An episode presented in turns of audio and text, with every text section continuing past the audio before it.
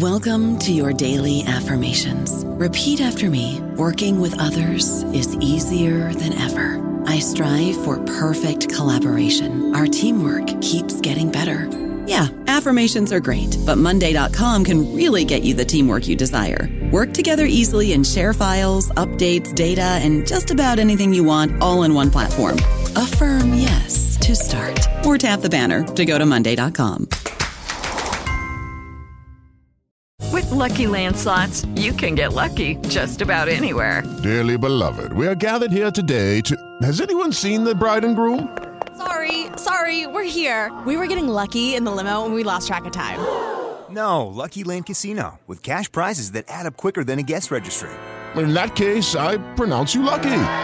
Play for free at LuckyLandSlots.com. Daily bonuses are waiting. No purchase necessary. Void where prohibited by law. 18 plus. Terms and conditions apply. See website for details. Hello, everybody. This is Marshall Poe. I'm the editor of the New Books Network, and I'd like to tell you that we have a new and improved website. It has two new features that we think you'll love. One of them is a vastly improved search engine so that when you type in keywords, you'll get a bunch of episodes really quick. The other is the ability to create a listener account. And in that listener account, you can save episodes for later listening. So you can create a kind of listening list. We think these features are neat and we think you'll enjoy them. Please visit the site today. Welcome to the New Books Network. You're listening to New Books in Geography, a podcast channel in the New Books Network. I'm your host for today, Stentor Danielson from the Department of Geography, Geology, and the Environment at Slippery Rock University. Today, I'll be talking to Simon Ferdinand, author of Mapping Beyond Measure Art, Cartography, and the Space of Global Modernity, published in 2019 by the University of Nebraska Press. Dr. Ferdinand, welcome to the show. Hi, Stentor. So, to start off, why don't you tell our listeners a bit about your background and how you came to write this book? Yeah, sure. Um, I'm a Brit, uh, but I live and work in the Netherlands. Um, professionally, I run uh, an academic editing company. Um, and in September, I'm set to start uh, another postdoc in the field of this book. In terms of my scholarship, I would position myself in the so called geohumanities. So, that is a broad interdisciplinary research area that draws on research objects and concepts in the humanities and the social sciences and puts those in dialogue with uh, geography. Um, and in terms of my specific research focus, I look at different forms of visual representation in geography. So for my doctorate, that was the relationship between art and mapping, which is the subject of this book. And since then, I've been looking more at uh, visual representations of the Earth as a whole, particularly in relation to the contemporary ecological crisis. Okay, so let's jump right in and I'll ask you about one of the maybe more controversial things that you say in the introduction to the book, uh, which is that you see maps as a, a, modern phenomenon that don't really go back before about the 1400s or so. So could you tell us, you know, why do you uh, see maps in that way and how does this understanding of maps as a, a, specifically modern phenomenon help us to understand map art which is the you know main thing that you're looking at in this book. Thanks for that. You you put your finger on the the premise of the study really that um, uh, there, there is this fundamental modernity of map making it's an idea that i've taken up from the radical mapping theorist denis wood who makes this argument quite powerfully in a book uh, named the power of maps.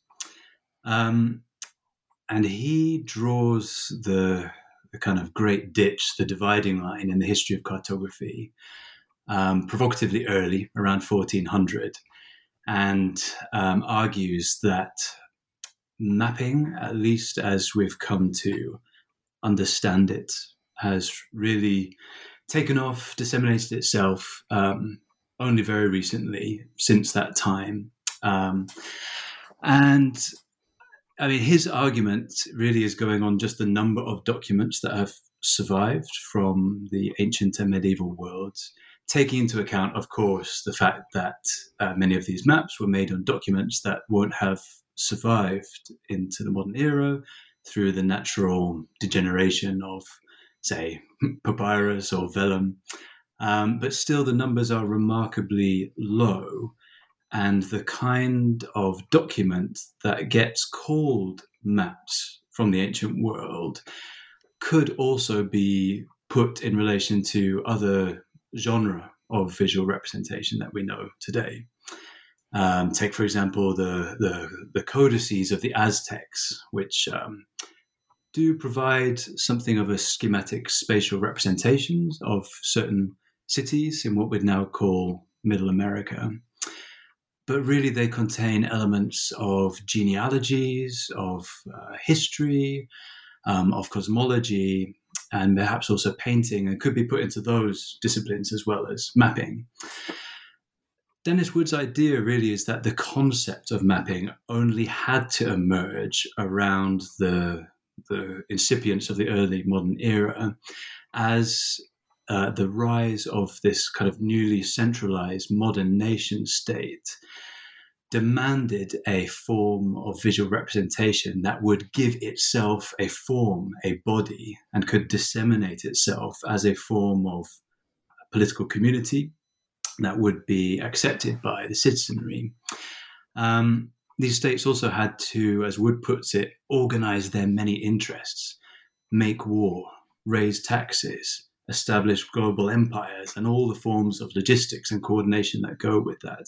So there's this new need for maps in the modern era.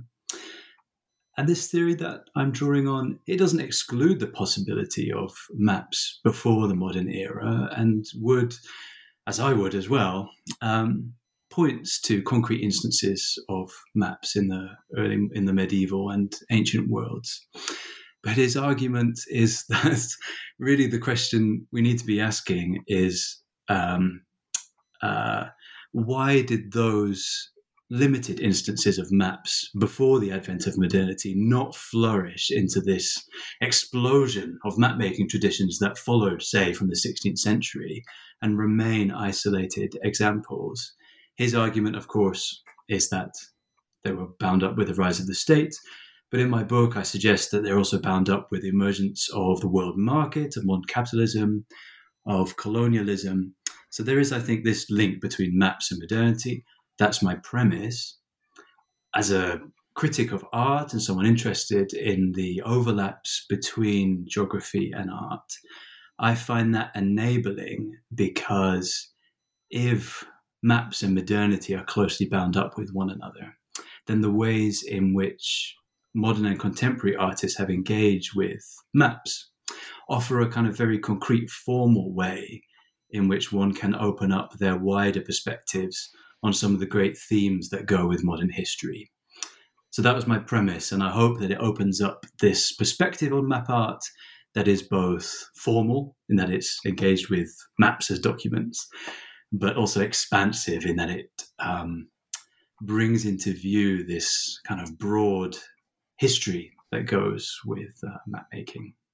Okay, well, then let's now talk about some examples of map art. So, in the major chapters of your book, rather than doing kind of a, a broad overview of all the different map art that's out there, you choose four particular pieces to do kind of deep, detailed readings of, uh, you know, one in each of your chapters. So, could you tell us a little bit about, you know, what these uh, pieces are that you chose to focus on, and you know why you picked out these examples uh, to work with? Yeah, indeed, the the book is really case study uh, driven. And there are, as you say, many great overviews of the field of map art not least Denis Wood, but also another great one by Ruth Watson. Um, they're important, uh, but I really wanted to drill down and show specifically what some of these artists that were engaged with mapping are doing. Um, the selection of artists is diverse. I wanted to show that there are a, um, a, a global body of artists who are engaged with mapping, and that diversity offers different perspectives on the history of cartography.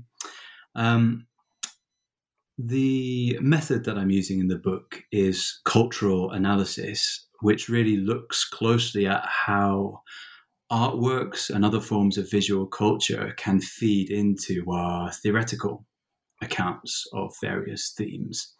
So, with that in mind, I tried to choose artists and artworks that really contributed something, not just aesthetically, but also to our, our theoretical understanding of map making and its history.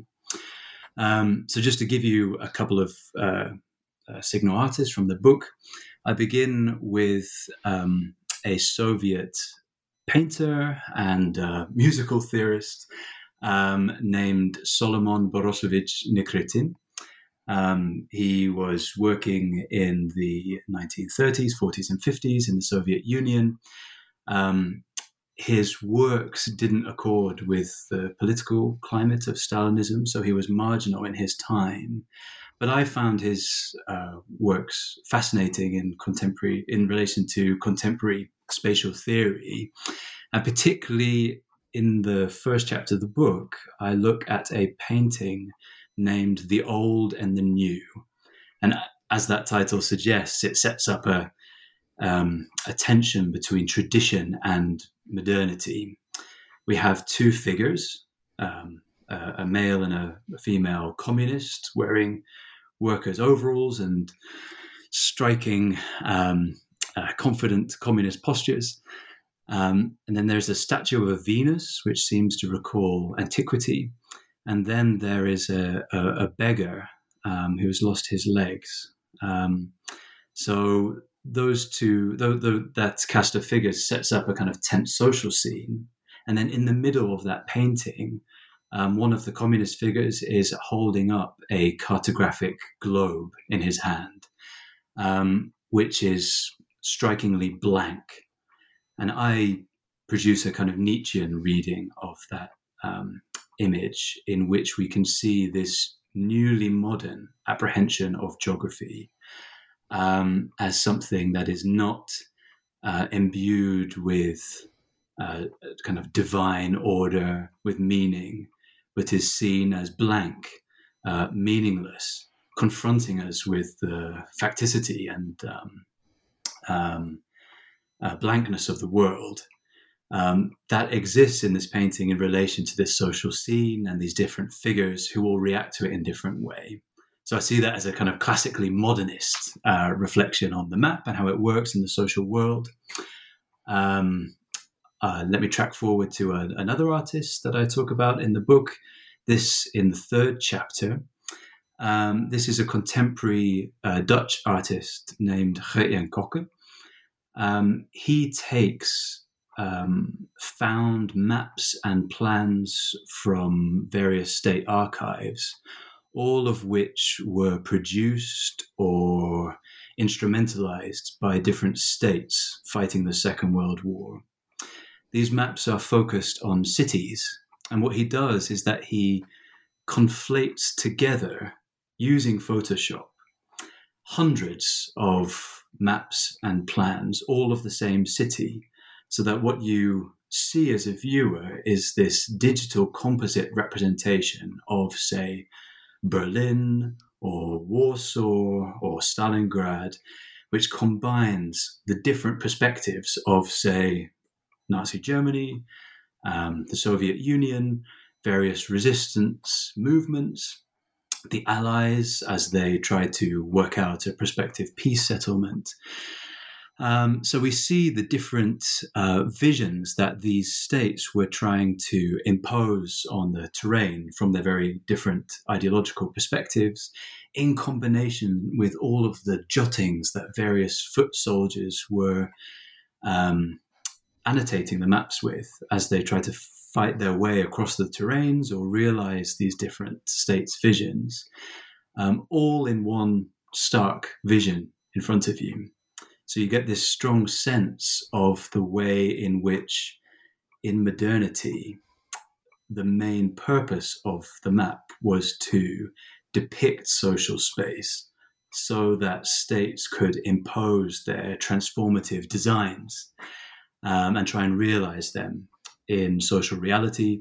And what these artworks do is um, reveal many of the contradictions um, embedded in those uh, projected designs and extrapolate them in ways that the states in question wouldn't necessarily like to admit. Um, another chapter, say chapter four, looks at works that were made in the 90s by a Japanese um, digital collagist named Satomi Matoba. She, um, I think, in response to the kind of celebratory mood of globalization in the 90s, this idea that there had been a death of distance, that we were living in a flat world, that with information communications technologies, we could communicate with people on the far side of the globe, and that geography would no longer play a significant role in geopolitics, and that all of this would usher in a kind of new era of cosmopolitanism. What she does is literalize those ideological rhetorics uh, geographically. So, by taking formerly distant places, say cities from all over the world, and collaging them all together within single maps, she tries to imagine the idea that with the annulment of geographical distance with the advent of globalization, that would usher in a kind of borderless cosmopolitan world. And she does quite interesting things with that. Um, I have the argument that the the model for the modern nation state was the geographical island. You can see this, for example, in works from the 16th century in which early utopian theorists imagined ideal island republics, such as Thomas More's Utopia. So the, the island with its cliffs provided the kind of ideal template on which the emergent model nation state was able to imagine its own uh, territorial integrity. Um, what Matoba does is to collage elements that belong to really quite different nation states um, into the space of the island, and so fragment the the insular space of the nation from within. And specifically, what she does is she she takes the Hawaiian island of Oahu, uh, the site of Pearl Harbor, um, which, as listeners will know, um, uh, was the, the, the site of the the attack which began the Pacific War, um, and she collages in um, the profile of Hiroshima, such that Pearl Harbor and Hiroshima occupy a single island. So you have these two sites that bookended the Pacific War and stand as symbols of um, nationalist enmity, I guess uh, and yet they cohere within the same island space, um, presumably peacefully. So that stands, I think, for her as a as a, a symbol of um, a cosmopolitan statehood. So those are just three examples of the different kinds of works that I look at, and a suggestion of some of the interpretations that I um, that I bring out of them. Okay, that's great. Uh, so, in your book, you draw on the critical cartography literature, but you also make the argument that map art engages with cartography and kind of enacts its critiques in a different way from written theorizing about maps. So, what's distinct about map art as compared to a, a written or verbal uh, critical uh, engagement with maps? Yeah, indeed. Um, the the key difference, I guess, is is one of media specificity in that, um, you know, creative experiments notwithstanding, a lot of what map theorists do is is write texts and um, which puts one at a certain remove from what one is talking about, whether that be physical geography or the kinds of um, visualization that we see in cartographic representation. Um, and while there is a joy, at least this is what I found in my book, to trying to articulate um, in writing the kinds of visual complexity, there is always, I think, that sense of a gap where you're trying to articulate um, verbally something which um, is embodied in a quite different form. So, what working with uh, art enables these practitioners to do is not just kind of make um, theoretical postulations from the sidelines, as it were, but rather they can inhabit the map. They can very practically and materially experiment with cartographic forms. They can themselves practice forms of mapping rather than just making pronouncements about it. I don't know about you, but I'm very busy and I don't have a lot of time to cook. That's why I subscribe to Factor. Eating better is easy with Factor's delicious, ready to eat meals. Every fresh, never frozen meal is chef crafted, dietitian approved, and ready to go in just two minutes. You'll have over 35 different options to choose from every week, including Calorie Smart, Protein Plus, and Keto. These are two minute meals Factor meals are ready to eat and heat, so there's no prepping, cooking, or cleanup needed.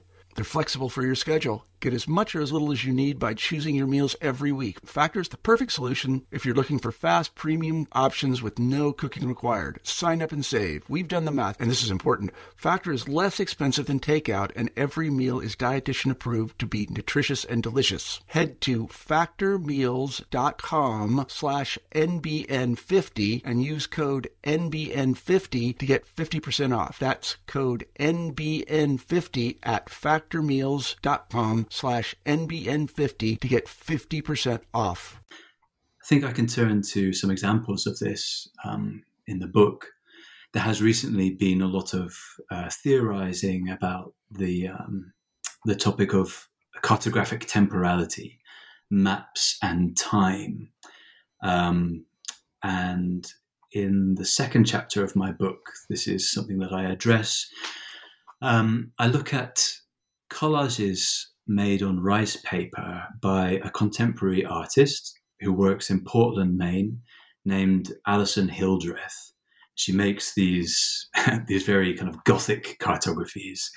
They're full of bats and spiders' webs and dark, obscure forms, which is what drew me to them immediately.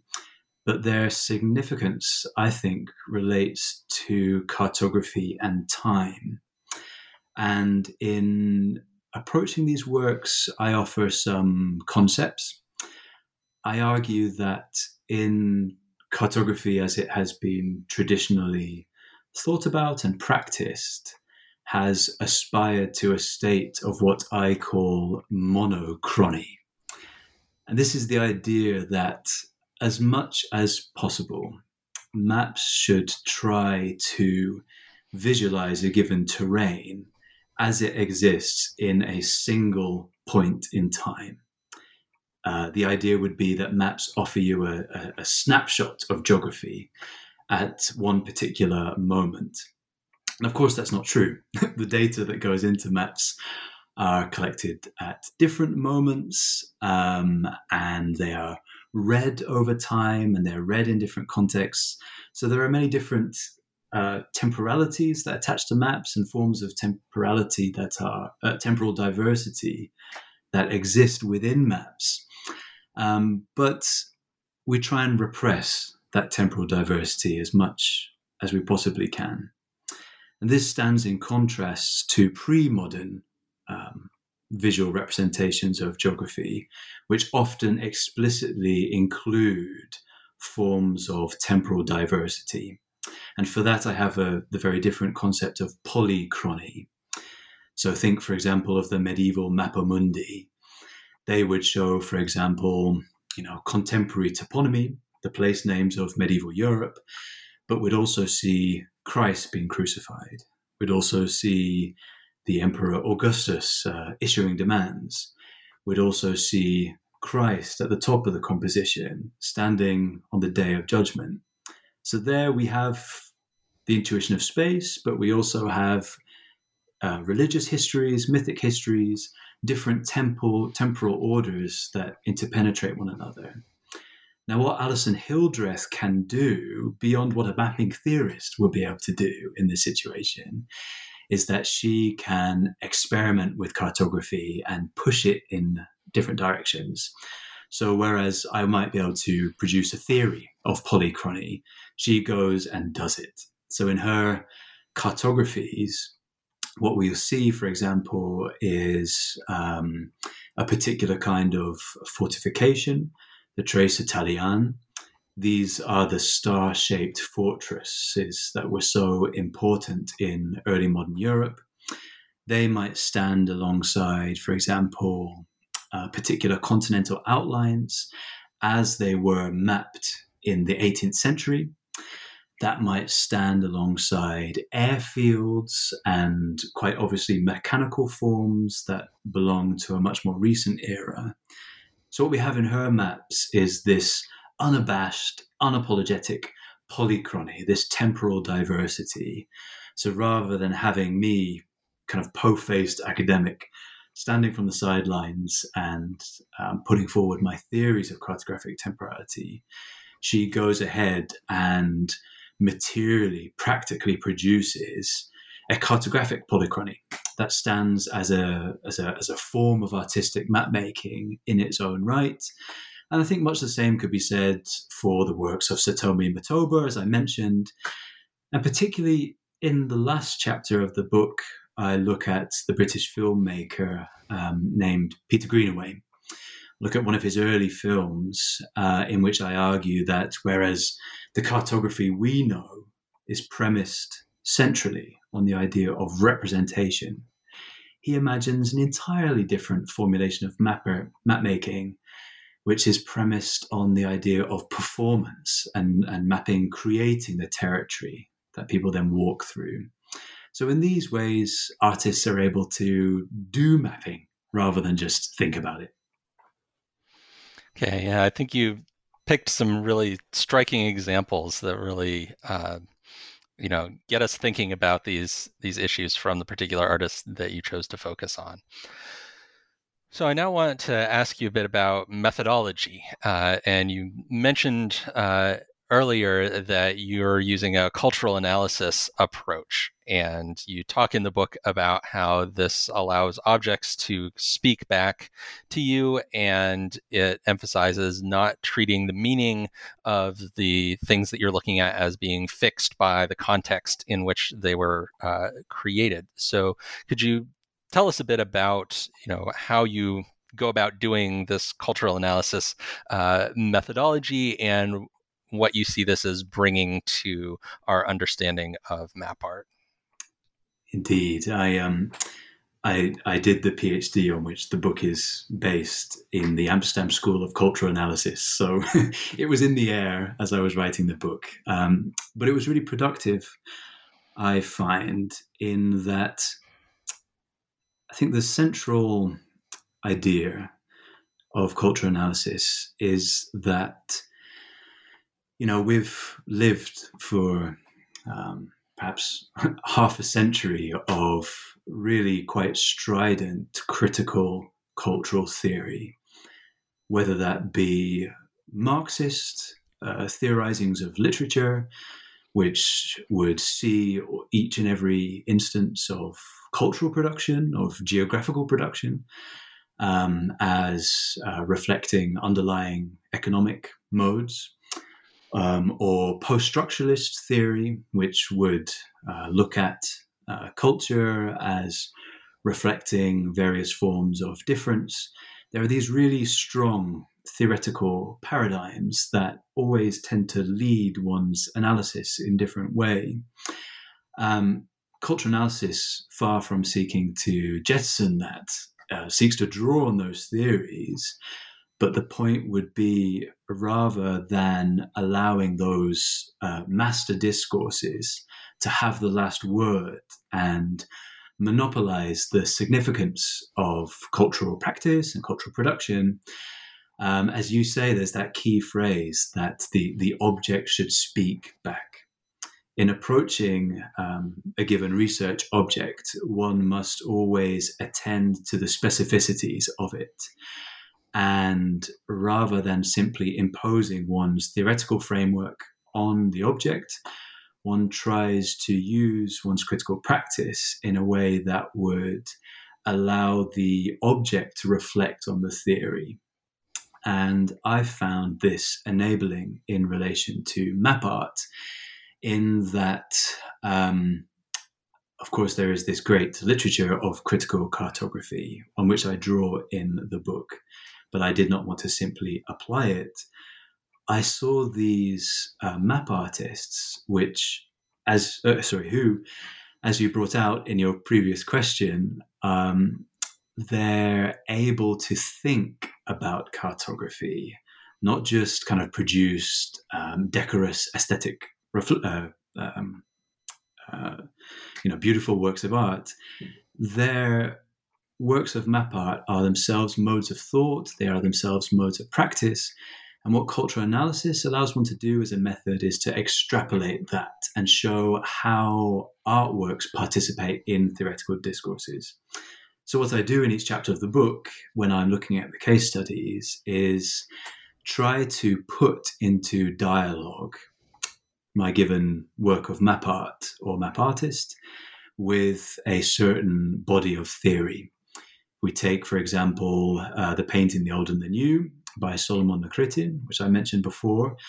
I put that work in dialogue with um, the philosopher of space, Peter Sloterdijk.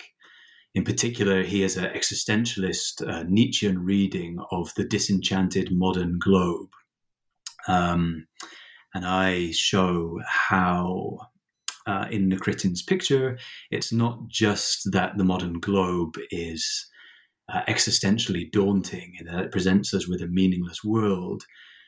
The, the, the meaninglessness, the inscrutability of the modern globe also empowers modern subjects because they are the only source of meaning in this otherwise disenchanted globe. So that's one example of the way in which cultural analysis gets us to think about the ways in which cultural objects speak back to the philosophical or the theoretical approaches that one might seek to impose over them.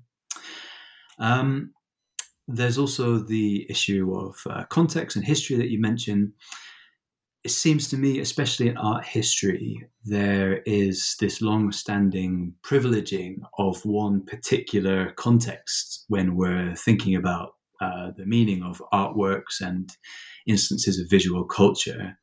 That would be the, the context of a work's initial production. I imagine because that's the context in which the author or the creator of a given text um, or artwork um, created their work, and thus their intentionality is embedded in the work in that context, as are various social forces which feed into its production. Cultural analysis is premised on the idea that um, there, there is no essential meaning, no, no deep code, no DNA in a given cultural object, whether that be an artwork or a geographical representation. Every time we encounter it, it resignifies itself in relation to the viewing subject, the theorist who's thinking about it, the the physical space. I, I, would also say there's a there's a kind of geographical dimension to cultural analysis in that if geography always makes us think about spatial contextual specificity, cultural analysis similarly always gets us to look at the particular circumstances in which we encounter the object it's a perspective of encounter. And that actually allows for creativity on the part of the analyst. It's not like there is one single meaning embedded within the work that just awaits the proper interpretation. We encounter the artwork in relation to the contemporary context, and it's up to us and our critical practice to take that in an interesting direction. So, a lot of what I was concerned to do in the book was to put these very different works of map art from very different times and places and put them into dialogue with theories, often stemming from geography, in ways that I found interesting. Um, so that's how I see cultural analysis feeding into the study. Great. So I think we've given our listeners a pretty good idea of what they're in for if they pick up your book. So uh, to wrap up our interview, we always like to end by asking what you're working on next. What kind of projects are you taking up now that this book is out? Yeah, um, in September I'll be starting a, a new project. uh, a four year postdoc uh, funded by the Dutch Research Council, which extrapolates from many of my interests in this book, in that it's also concerned with visual representations of geography. The project will be termed, uh, will be called Untimely World Pictures, and I'll be looking at different visual representations of the Earth as a whole from various historical periods, um, particularly in relation to the Anthropocene and contemporary uh, environmental crises. Um, so I'll be looking, for example, at images of the Earth from medieval Europe, for example, in the art of Hieronymus Bosch. He, um, on the outer shutters of the Garden of Earthly Delights, uh, imagines the space of the Earth almost like a giant snow globe in which humans are placed within the world rather than living on its surface. Um, I'll be looking at representations of the Earth from um, early modern uh, colonized um, South America, in which the Earth is equated with the nature goddess Pachamama. So, what we see is the Earth as a mountain, but it's topped by the head and hands of the deity of Pachamama. So, there's this kind of gendered apprehension of space and also looking, taking up my analysis of Solomon Nikritin in this book um, at socialist uh, visions of the earth, uh, particularly in the work of the radical English artist Walter Crane in the 19th century. So, there we have a kind of anti capitalist idea of the global environment as, as a social commons. And reaching back to that last answer, this will be a, a a deliberately anachronous analysis. So I will be taking these um, various world pictures out of their initial context and showing how they speak across the centuries and play into contemporary debates around the Anthropocene. Um, so that's what I'll be busy with for the next four years. I do also have a side project um, which is fast developing into another book manuscript. Um, I'm interested in the emergent discourse of geoengineering. So, this is the idea that in response to the climate crisis, scientists and policymakers might actually take control of the Earth's climate, um, primarily by injecting aerosols into the stratosphere, um, which would contain heat repellent particles and that would repel the Earth's sunlight. Uh, sorry, the, that would repel solar energy and thus cool the Earth.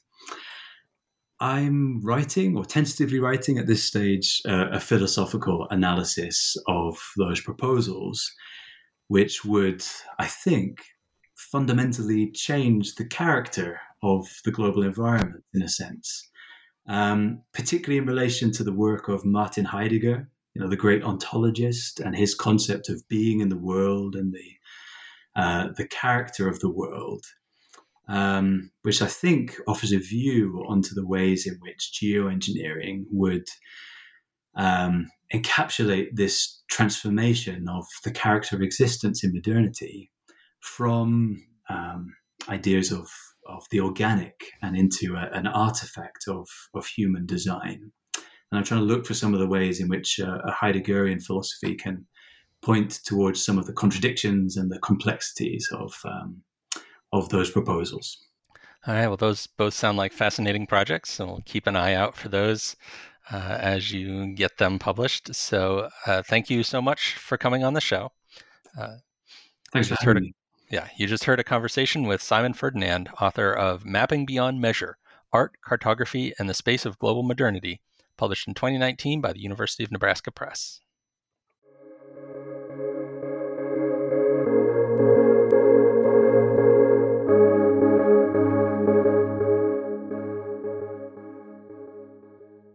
Hello, it is Ryan, and we could all use an extra bright spot in our day, couldn't we? Just to make up for things like sitting in traffic, doing the dishes, counting your steps, you know, all the mundane stuff. That is why I'm such a big fan of Chumba Casino. Chumba Casino has all your favorite social casino style games that you can play for free anytime, anywhere with daily bonuses. That should brighten your day a little. Actually, a lot. So sign up now at chumbacasino.com. That's chumbacasino.com. No purchase necessary. Group. Void were prohibited by law. See terms and conditions. 18 plus.